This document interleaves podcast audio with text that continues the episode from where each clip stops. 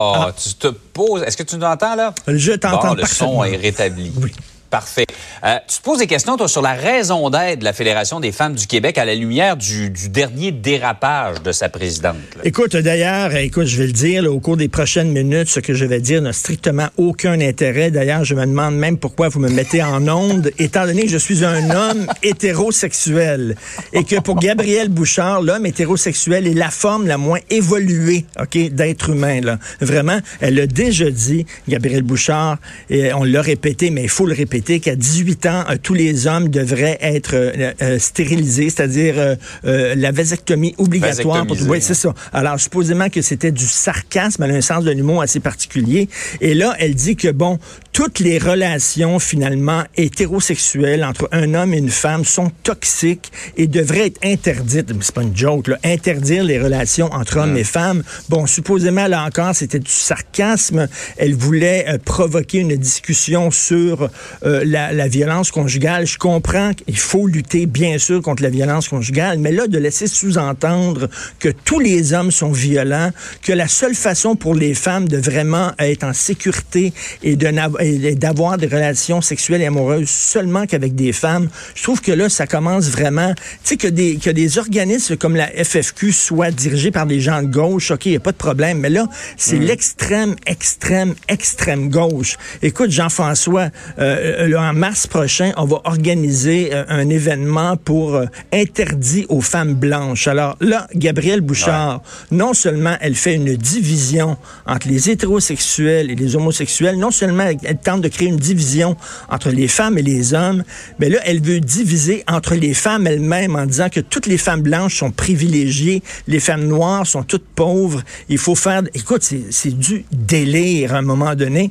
Et là, lorsque le gouvernement provincial dit, écoute, on remet en question euh, le financement parce que la FFQ, qui a été fondée, il faut le rappeler, en 1966 par Thérèse Casgrain, pauvre Madame Casgrain, elle doit se retourner dans sa tombe lorsqu'elle voit ce qui arrive à sa, ouais. son institution, son organisme. Donc, c'est financé par deux choses. C'est financé par nos taxes et nos impôts, par les deux paliers de gouvernement fédéral, provincial, mmh. et c'est financé, Jean-François, par les cotisations syndicales, parce que toutes les grandes centrales syndicales financent les FFQ. Ouais. J'imagine que dans certains syndicats, il doit y avoir des hommes hétérosexuels. Dans certains syndicats, dans le milieu de la construction, peut-être, il doit en avoir Selon une certaines rumeurs. Ça a l'air, selon certaines rumeurs. Là. Alors, écoute, quand j'ai appris à mes ouais. parents que j'étais hétéro, là, ils l'ont bien mal pris. Ça fait trop. Bref, j'ai fait ton coming out. J'ai fait mon coming out. Ça a été dur pour tout le monde, mais ils m'acceptent. À un moment donné, moi, je pense qu'elle doit quitter. Ouais. C'est pas tout. Là, elle doit quitter parce qu'elle mine okay. la crédibilité de la Fédération des femmes du Québec, qui est une institution qui, peut-être, oui, a encore un rôle à jouer, mais là, c'est des gens qui se parlent entre eux, totalement déconnectés du monde ordinaire. Elle doit partir. Je pense que tout le monde est d'accord que la violence faite aux femmes doit être dénoncée, ben que oui. les hommes doivent prendre leur grosse part de responsabilité. Mais de là à dire que toutes les relations hétérosexuelles ben écoute, sont violentes, euh, c'est vraiment n'importe quoi. Tout à fait. Par ailleurs, Richard, bonne nouvelle, enquête sur ce qui a mené à la libération du présumé meurtrier là, à Québec dans un hôtel la semaine dernière de Ostachio. Oui, très, très bonne nouvelle. Euh, on, on, moi, je savais pas qu'on te mettait en liberté avant de te mettre en liberté. Donc, il y a des libérations conditionnelles, mais avant qu'il puisse jouir de sa libération conditionnelle, il était en semi-liberté. Semi-liberté, c'est quoi? Est-ce que tu peux être semi-enceinte? Tu es en liberté ou tu ne l'es pas? Donc, et là, on l'a mis en semi-liberté, même s'il représentait, Jean-François, un risque modéré. Jean-François, tu vas au ouais. Pérou, OK? Tu vas au Pérou, et là, il y a une chute d'eau, OK? Et il y a un pont en bambou à 1000 pieds au-dessus de la chute. Et on te dit que euh, le fait de prendre, de traverser ce pont représente un risque modéré. Est-ce que tu vas le traverser, le pont?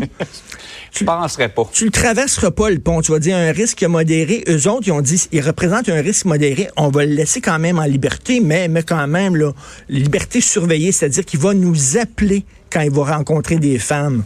Wow! Méchante surveillance. tu sais, le gars, il est en prison pour avoir tué sauvagement euh, sa, son épouse. Il a un, un passé très lourd de violence conjugale et on lui permet en plus de rencontrer les travailleuses du sexe, c'est comme on a l'impression que, oh, Ben, les travailleuses du sexe, correct, il peut les rencontrer. Puis s'il est bas, ben, regarde, c'est rien que des travailleuses du sexe.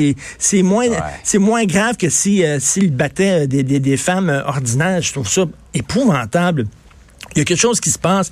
Pierre-Hugues Boisvenu, le sénateur euh, conservateur, tire la sonnette d'alarme en disant lorsque le gouvernement Trudeau est arrivé, ils se sont débarrassés de tous les gens qui avaient de l'expérience, de l'expertise dans la commission des libérations conditionnelles. Ils les ont remplacés par des gens qui sont qui sont nouveaux, qui sont jeunes là-dedans, qui ne connaissent pas trop trop ce qu'ils font. Et les gens, justement, qui ont décidé de le mettre en semi-liberté, ça faisait un an qu'il était là seulement. Donc, écoute, Maria Mourani, qui a été pendant deux ans à la Commission de libération conditionnelle, elle a lu le dossier de, de, de ce, cet individu-là. Elle a dit, jamais dans 100 ans, je l'aurais laissé en liberté. Et jamais la place de ce gars-là était en prison.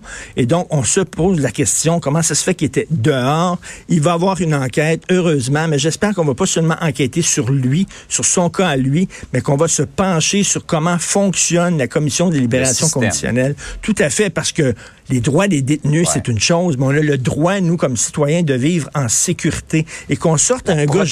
Ben, c'est ça, il, il représente un risque modéré. Incroyable.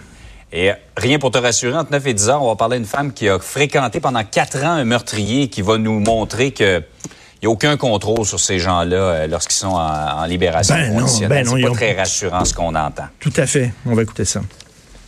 Merci, Richard. Merci beaucoup. Bonne journée. Bonne journée.